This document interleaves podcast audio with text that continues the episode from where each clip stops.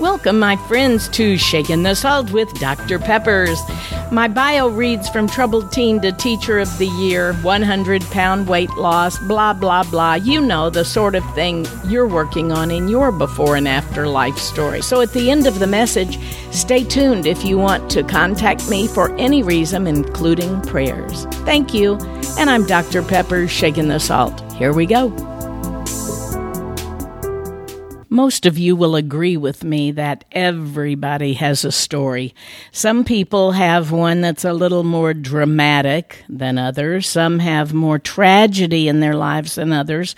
Some have truly had what seems to be more than their share of problems and all kinds of things that have happened to them or their loved ones. But everybody has a story. So if I said to you, tell me your story, where were you born and raised? What did you do? Where'd you go to school? Blah, blah, blah. You know, the kind of things they ask you when you sign up for Facebook. But that's not what I'm really talking about.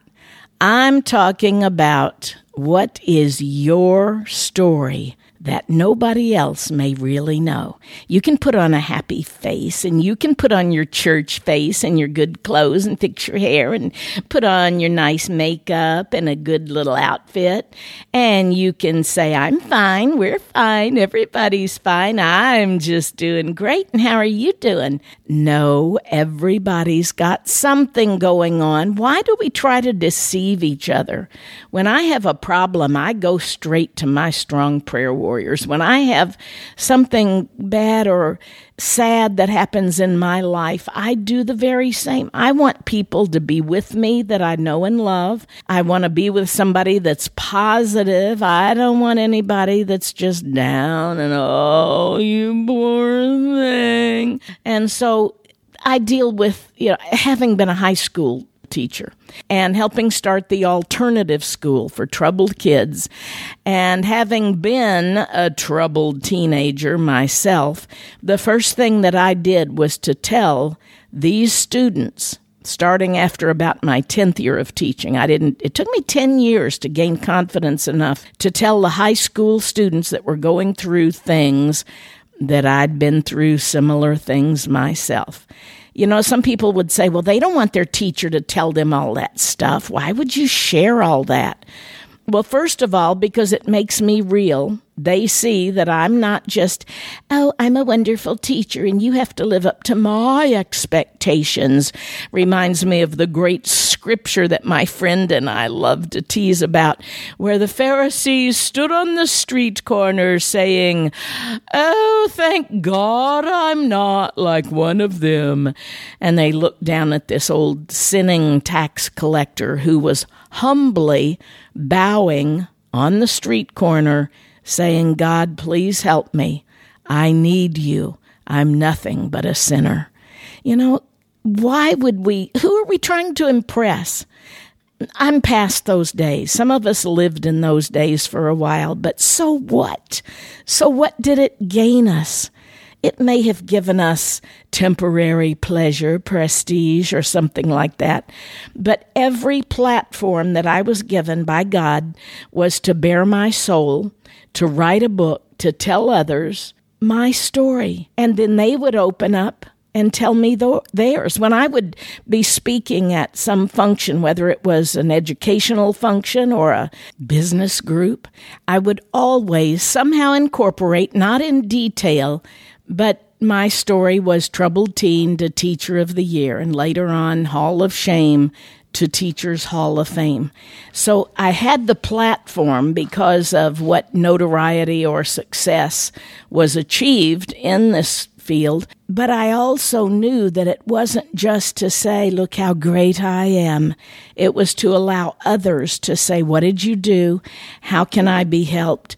And how can I help others? So Several times through the years, I have found myself being called on to help people who are writing a book tell their story, or even better, one of my um, good friends and I decided that when we were in church, why not get, quote, the stories, unquote, of some of the people in our church, such as the pastor, the choir director, elders, deacons, and the lay members, like we were, just the people that go to church and sit on the pews. Everybody has a story. So we came up with writing this book called the Master's Hand. And it's compiled by us with the foreword by our pastor.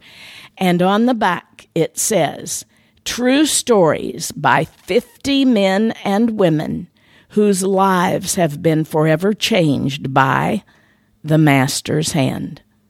And it says, Chains have been broken from abuse, alcoholism, cancer, depression, disease, divorce, drugs, eating disorders, grief, sexual problems, poverty, promiscuity, even suicide attempts. And each one of these was written by someone who completely had dwelt in this phase of their life, not by choice, but was choosing to get out of it and to help others by telling their story. I have never had extreme heart wrenching grief, but I have dealt with most of the other things except extreme disease issues. I have not had to deal with that or divorce. But just about everything else except cancer I have dealt with. And you may have one specifically where you feel more qualified to help somebody else. That's why I always say in any of my groups if you know somebody who's going through something that you've already been through and you're at least halfway, if not all the way out of that, grab them and help them. We can't do it in person and with a hug anymore because of what we're going through right now with this corona. But you can call them, you can write them, you can send them text messages throughout the day, you can email them, whatever it is that you can help them through. One of the ladies that is in my group that is going through a horrific divorce right now. It's been an ongoing two year battle where the kids are being pulled back and forth, where it seems like there's never going to be an end to it. They can't agree on some of the things, or perhaps all of the things. And I only know when I see her grief and when I hear her, even though she prays and she trusts God, I still know her heart is hurting deeply. But I can't say I know how you feel because I don't. I've never experienced that, even in my immediate family. We've had a history of long term marriages. That doesn't mean we're doing anything extra special. It just means that we've been dealing with other issues.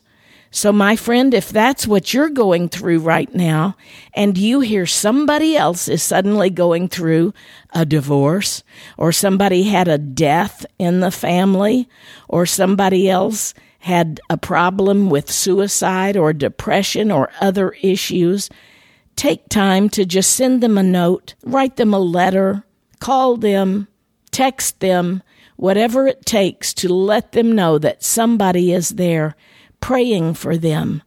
And then when you're going through something like that, let it be known. Don't isolate and hide and say, I don't have any problems. Find somebody else that will be your advocate on your side. And I'll tell you the first one to run to. There is one who sticks closer than a brother. There is one who is called our advocate, our counselor, and he is our Prince of Peace. And when you know that you have a personal relationship with Christ. He is the way, the truth, and the life. Nadie viene el Padre sino por mí. Nobody comes to the Father except through me. So, Father God, right now, I pray for that one, whatever their issue, whatever their problem, that you would wrap your arms around them. There's no virus that will keep you from them. And God, I just ask that you would direct them to somebody, something, some article, some book, some song, some hand that will guide them and lead them. And first of all, if they've never trusted in you as their Savior, may that be the first step of what they do today to simply ABC, admit they're a sinner, B, believe that you so loved the world. God, you gave your only begotten Son, Jesus Christ, that whosoever believes should not perish, but have eternal life. And you've promised abundant life, not free from all of this pain and stuff we have here, but that you'd be with us in the midst of it. And my friend, if you can just admit and believe and just speak it, talk to him right now, all by yourself, or call a friend that you know that is a Christian, and he's waiting. He's been waiting, knocking patiently at your door. Will you open it today? I know I'm so glad I did. I was 23 years old and I was rescued by the King of Kings. Thanks for being with me today. I want to introduce you to my Savior. His name is Jesus Cristo, Jesus, Mon eh, Dios, whatever language, He is God. I'm simply Dr. Pepper, shaking the salt. Thanks for staying on, my friend. If you would like to contact me, visit saltandlightministry.com. If you want to share your story with me, ask a question, have me come speak to your group, or maybe just request prayer. Once again, saltandlightministry.com. Thanks and God bless.